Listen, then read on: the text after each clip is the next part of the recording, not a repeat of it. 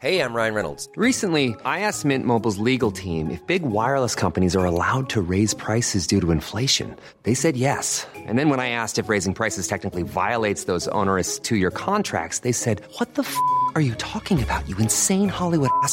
F- So to recap, we're cutting the price of Mint Unlimited from $30 a month to just $15 a month. Give it a try at mintmobile.com slash switch. $45 upfront for three months plus taxes and fees. Promo rate for new customers for limited time. Unlimited more than 40 gigabytes per month. Slows. Full terms at mintmobile.com.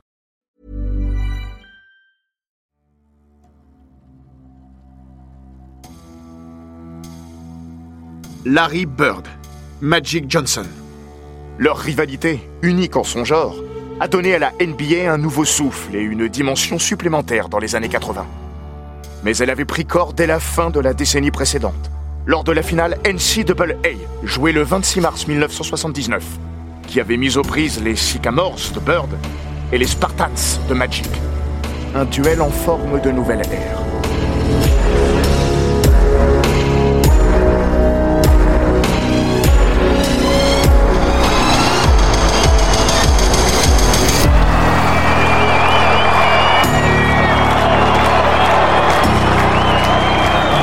Bienvenue dans les grands récits d'Eurosport.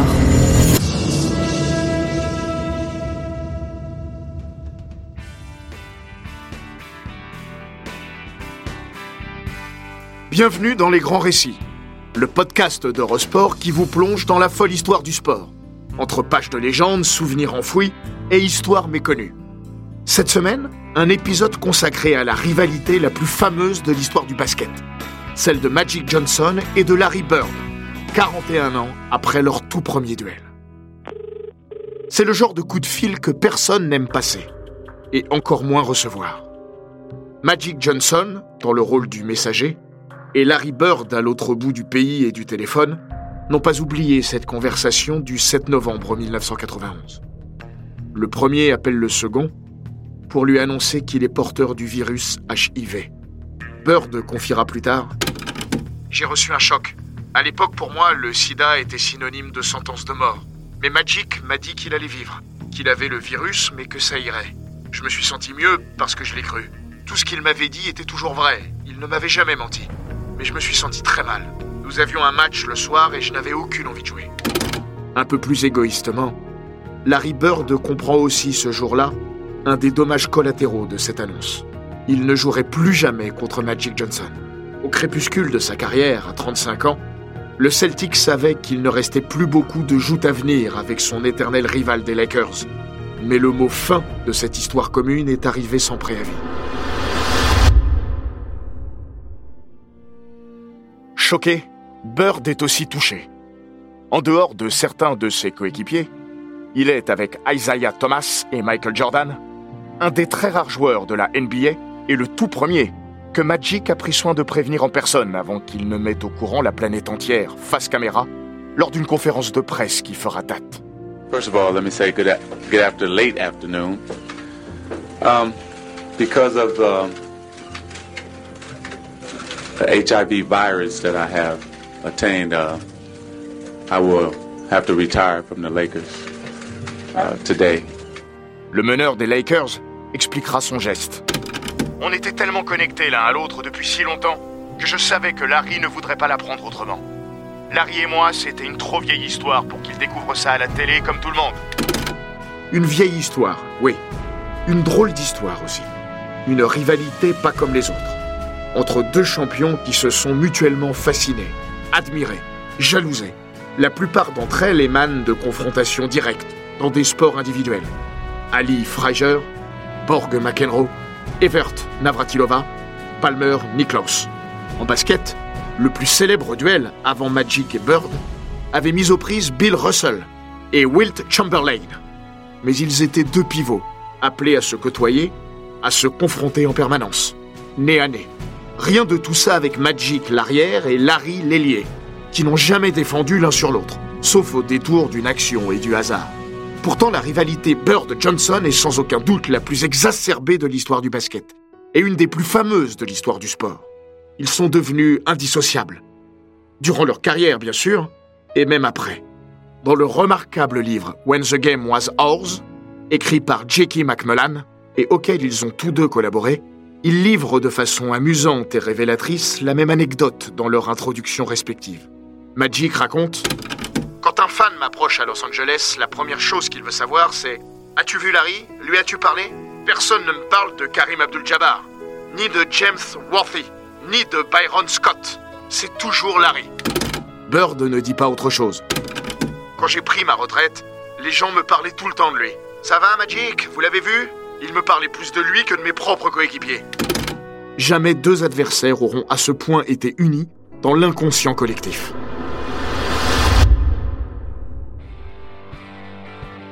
Bird et Magic sont bien évidemment associés à jamais aux batailles des années 80 entre Boston et Los Angeles. Mais leur toute première confrontation remonte à l'année 1979. Le 26 mars, ce soir-là, au Special Events Center de South Lake City, les deux futures stars de la NBA s'affrontent en finale du championnat NCAA, la genèse de leur rivalité, laquelle changera bientôt la face du basket américain, qu'il s'agisse du niveau universitaire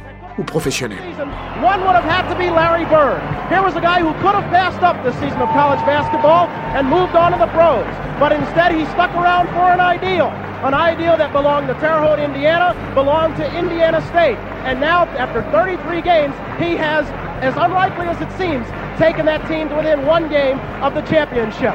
Conversely, look at it this way. There is Irvin Johnson, a young man who many say this will be his last college game, that he will not be able to resist the lure of the pros, and that Irvin Johnson will indeed move on to pro basketball. That still remains to be seen. But you've got to wonder, we are tonight looking at perhaps the two best passing big men in the entire history of college basketball. And for both of them, right here on this floor, this could be their final ball game. Paradoxalement, avant de jouer si souvent l'un contre l'autre, ils ont d'abord été coéquipiers, le temps de quelques jours. Un an avant la finale NCAA, Johnson et Bird ont porté le même maillot lors du World Invitational Tournament, disputé dans le Kentucky en avril 1978. Pendant cinq jours, l'URSS, la Yougoslavie et Cuba affrontent une sélection universitaire américaine. Celle-ci fait la part belle aux joueurs de Kentucky, fraîchement sacré champion NCAA. Elle est d'ailleurs coachée par Joe B. Hall, l'entraîneur des Wildcats. Comme d'autres, Bird et Johnson cirent le banc et rongent leurs freins. Le premier sort de sa saison junior à Indiana State. Le second vient de boucler sa toute première année à Michigan State. Bird bougonne. Ils étaient les gars de Kentucky. Nous étions juste là pour faire le nombre et compléter l'effectif. Hall voulait montrer ses joueurs à tout le pays. Puis Hall ne l'a pas vraiment à la bonne.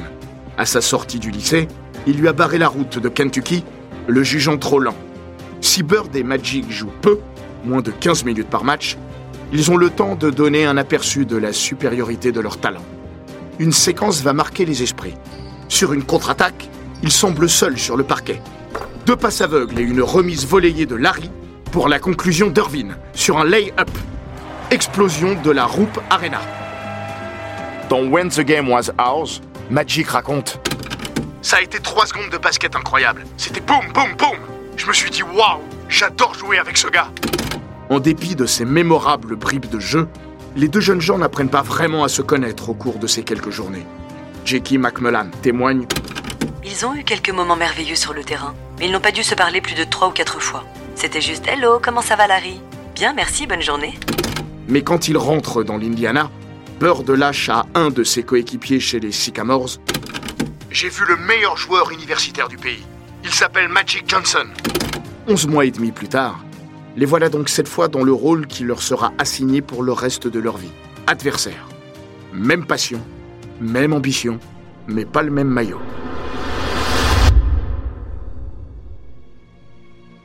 Larry Bird a porté Indiana State au sommet du pays.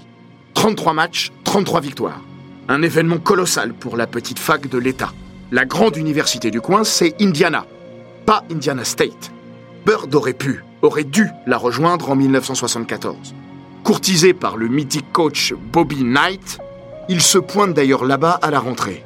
Mais le choc est brutal pour le gamin de 17 ans venu de French Lick, bled paumé de 2000 habitants. Du jour au lendemain, Larry se retrouve comme un grain de sable dans le désert, perdu au milieu des 34 000 étudiants du gigantesque campus de Bloomington. Au bout d'un mois, il abandonne la fac et rentre chez lui, à la consternation de sa mère.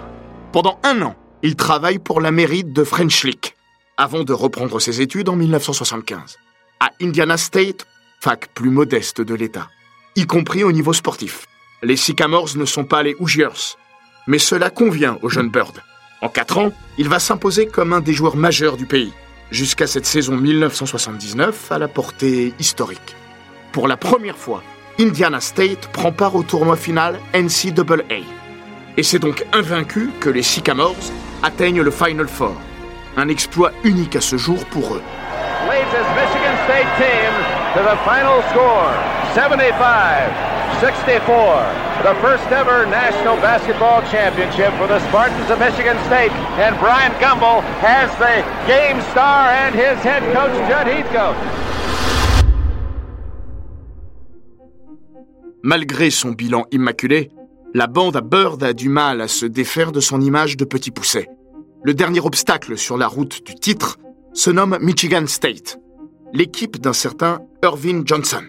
Dans son année de sophomore, celui que l'on surnomme déjà Magic a permis aux Spartans de dominer la prestigieuse Big Ten Conference. Lui aussi aurait pu porter les couleurs d'Indiana. Bobby Knight le voulait, mais un peu comme Bird, Johnson a choisi de rester à la maison, dans son Michigan natal. Magic a dit un jour dans une nostalgique uchronie Si j'avais rejoint les Hoosiers et si Larry était resté, nous aurions pu jouer ensemble à l'université. Vous imaginez ce que ça aurait pu donner? Bird et Magic. Tout le pays parle d'eux en ce mois de mars 1979. Malgré leurs deux années de différence, ils s'apprêtent à intégrer la NBA en même temps. Le Sycamore a été drafté un an plus tôt par Boston, en sixième position, mais a choisi de rester à la fac un an de plus. Il a promis à sa mère qu'il serait diplômé. Il le sera. Johnson, lui, va au contraire écourter sa carrière universitaire. À 20 ans, il se présente à la draft, où les Lakers vont le sélectionner en première position. Le premier sophomore numéro 1 de la draft. Voilà comment les deux jeunes stars vont effectuer leur début simultanément chez les pros et s'accompagner mutuellement pendant plus d'une décennie et demie. À terre haute, comme à East Lansing, camp de base respectif d'Indiana State et Michigan State, c'est l'événement du siècle. Mais l'intérêt porté à la finale NCAA 1979 dépasse de très loin la passion de Clocher. Jamais un match universitaire n'aura déclenché un tel tumulte. Ce bouillonnement, le lundi 26 mars 1979, le doit à Magic Johnson et Larry Bird, et uniquement à eux. Pour le comprendre et le mesurer, il faut d'abord appréhender le contexte. Internet n'existe pas, ESPN non plus. La chaîne câblée, qui révolutionnera la couverture du sport aux États-Unis, sera lancée le 7 septembre 1979. L'immense majorité des fans de basket n'a donc jamais vu jouer Larry Bird et Magic Johnson, en dehors de quelques secondes de highlights sur les chaînes nationales. Ils sont deux fantasmes que la finale NCAA va concrétiser. Car si peu les ont vus, tout le monde les connaît déjà. Larry Bird déboule sur la scène médiatique nationale en novembre 1977. Le public le découvre en une de Sports Illustrated, flanqué de deux pom-pom girls des Sycamores, lors d'un numéro consacré aux stars de la NCAA. Cette couverture a changé ma vie. Les gens étaient tous après moi. Il y a eu des jours où j'aurais préféré ne l'avoir jamais faite. Tout le paradoxe birdien est déjà contenu ici.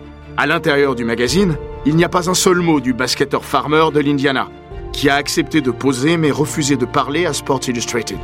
A-t-on déjà vu un magazine faire sa une sur le seul personnage n'intervenant pas dans son dossier?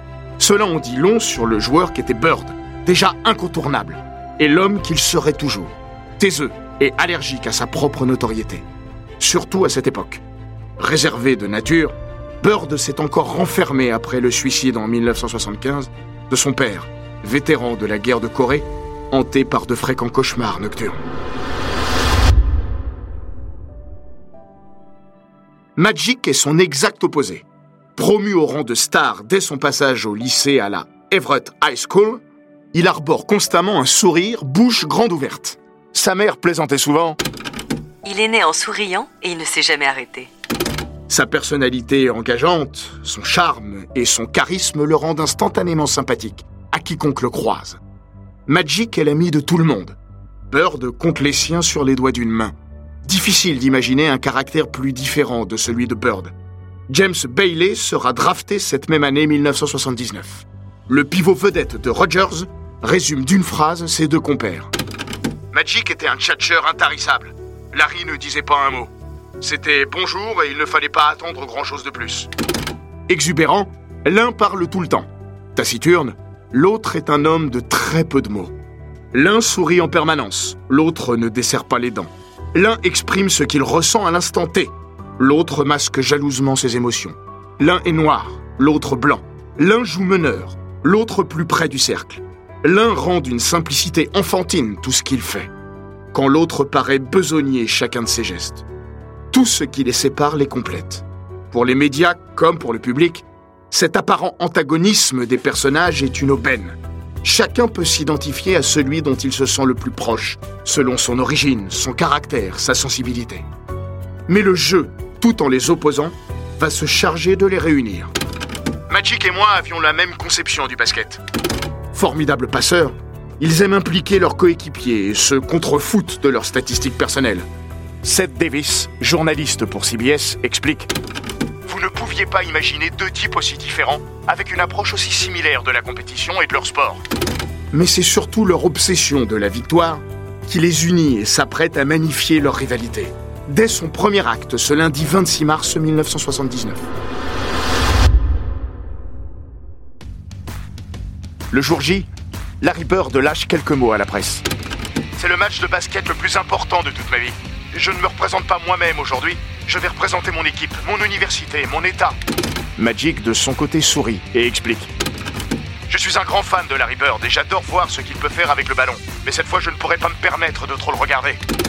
Ce soir-là, au coup d'envoi de la finale, 15 410 spectateurs sont dans la salle et plus d'un quart de la population américaine devant sa télé. La finale contre les Sycamores et les Spartans, ou plutôt entre Bird et Magic, va atteindre 24.1 sur l'échelle d'audience de Nielsen. À ce jour, il s'agit toujours du match ayant généré la plus large audience dans l'histoire du basket universitaire. La rencontre n'atteindra pas les sommets escomptés. Accrochée durant les premières minutes, elle bascule rapidement en faveur de Michigan State sur la base d'un 9-0 qui fait passer le tableau d'affichage de 9 à 8 à 18 à 8. Indiana State ne s'en relèvera jamais. Mené de 9 points à la pause, 37 à 28, les Sycamores explosent en début de seconde période. Ils reviennent brièvement, à moins 6, 52-46, mais sans jamais donner le sentiment de pouvoir inverser le cours inexorable de cette finale. Michigan State University, national champions 1979. Porté par un Magic meilleur marqueur du match, 24 points avec 7 rebonds et 7 passes, et bien secondé par Greg Kelser, 19 points, 9 passes et 8 rebonds, les Spartans s'imposent nettement, 75 à 64. Pour l'anecdote, dans le 5 majeur, on retrouvait aussi Ron Charles, qui évoluera en France la quarantaine venue et terminera même meilleur marqueur de Pro A avec Montpellier en 1995.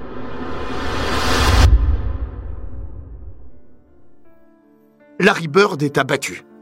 La tête dans une serviette, il reste prostré plusieurs minutes après la fin du match. Malgré ses 19 points et ses 13 rebonds, il est passé à côté.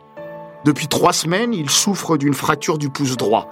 Harassé par les prises à deux des Spartans, il n'a jamais trouvé son rythme. En témoigne son piteux 7 sur 21 au tir. Lui qui tournera à 89% au lancer dans sa carrière NBA, n'en rentre que 5 sur 8 à Salt Lake City. En 2009, il confiera 30 ans après, c'est cette stat-là qui me reste en mémoire, comme un symbole de mon échec. Jusque dans sa détresse, Bird se montre altruiste. Il le sait, son destin est tout tracé. La NBA et les Celtics l'attendent. L'argent, la gloire, tout ce que, sans le rechercher, il aura immanquablement. Ses partenaires, ses potes des Sycamores, ne sont pas promis aux mêmes saveurs. Il confiera après le match Cette finale était encore plus importante pour mes coéquipiers que pour moi. Pour moi, victoire ou défaite, j'allais être payé en NBA.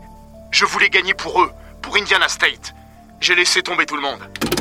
Il a toujours dit ne jamais avoir digéré cette défaite. Au-delà du dénouement, du vainqueur, du vaincu, cette finale va donc changer à jamais la face de la NCAA. Il y aura un avant et un après 1979 pour le Final Four universitaire. Désormais ancré parmi les événements majeurs du sport américain. À l'époque, le tournoi NCAA regroupait 40 équipes. Lors des six années suivantes, il sera élargi à deux reprises pour passer à 65 en 1985. Les droits télé ont eux aussi explosé dans la foulée du duel Bird Magic. Ils allaient doubler d'année en année pour passer de 5,1 millions de dollars en 1979 à 96 millions en 1984. CBS et NBC se menant une guerre féroce pour l'obtention du Final Four. La folie de la bracketologie est née au début des années 80. Aujourd'hui, la March Madness est devenue un événement culturel, comme l'a expliqué Seth Davis dans son livre Quand Mars est devenu fou, le match qui a transformé le basketball. Ce match, c'est la finale 1979. Bird et Johnson ne s'arrêteront pas là. Si les années 90 seront celles des Bulls de Jordan, les 80s vivront au rythme des batailles entre les Celtics et les Lakers. The champs have outlasted the Suns and now brace themselves for their date with destiny. Lakers Celtics for the world title. De 1980 à 1988, les deux franchises remportent 8 titres en 9 ans. 5 pour Los Angeles, 3 pour Boston, dont 3 duels directs dans les finals en 1984, 85 et 87. Bird et Magic vont également décrocher 3 titres de MVP chacun. Ils sont les deux personnages centraux de la NBA. Et avant Jordan, c'est bien leur rivalité qui va redonner de l'intérêt à une ligue en perdition à la fin des années 70. À tel point que même les matchs des finals étaient diffusés en différé. Impensable aujourd'hui. Magic et Bird ont fait entrer la NBA dans les foyers américains de façon quotidienne. L'arrivée à la tête de la ligue en 1984 de David Stern, l'homme le plus influent de l'histoire de la NBA, puis celle de la Tornade Jordan au milieu des années 80, achèveront la mue en monstre planétaire du basket US, mais Johnson et Bird ont constitué l'indéniable détonateur de cette métamorphose. Michael Thompson, le numéro 1 de la draft de 1978, celle de Bird, dira d'eux Magic et Larry ont été les courroies de la NBA. Ils étaient comme le sel et le poivre, et à eux deux, ils ont pimenté la ligue. Si leur rivalité a pris une telle dimension, c'est aussi parce qu'ils étaient tombés tous les deux au parfait endroit. Magic à LA, ville de la flambe. Ce sera le Showtime. Bird à Boston, renforçant son image de blue collar guy, le travailleur. Chacun sera conforté dans son rôle, dans son image, forcément réductrice mais évocatrice. Converse surfera dessus en 1985 lors d'un spot publicitaire devenu célèbre. On y voit Magic débarquer en limousine à French Lick alors que Bird s'entraîne seul à la dure. Yep. Well, they made a pair of Magic shoes for this year's MVP. Okay, Magic, show me what you got. The Bird Shoe, the Magic Shoe. Choose your weapon from Converse. Ce fut la première véritable rencontre entre les deux hommes en dehors des terrains. Mal à l'aise, ils n'échangèrent pas un mot durant le tournage. Mais une fois la pub en boîte, ils allèrent déjeuner chez la mère de Bird, à la stupéfaction de leurs coéquipiers respectifs.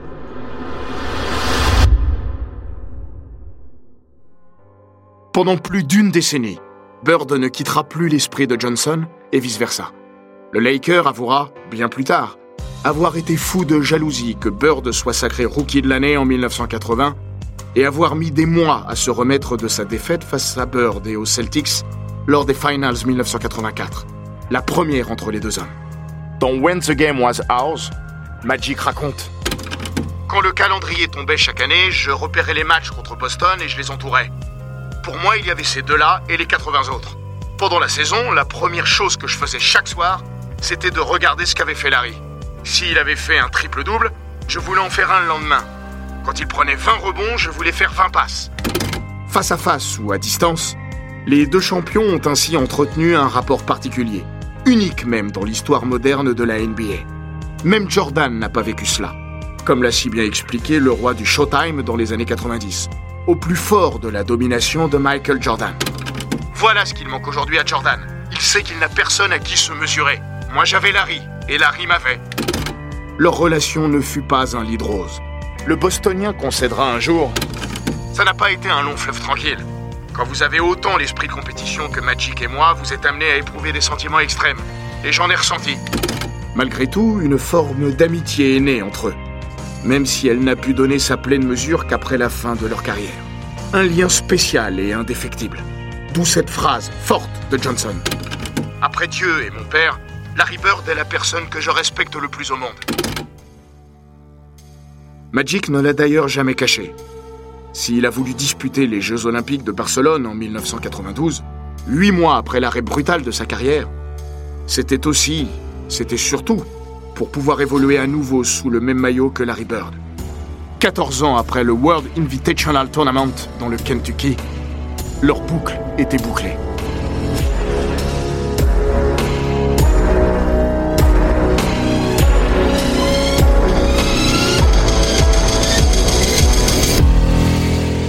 Cet épisode des grands récits d'Eurosport a été écrit par Laurent Vergne.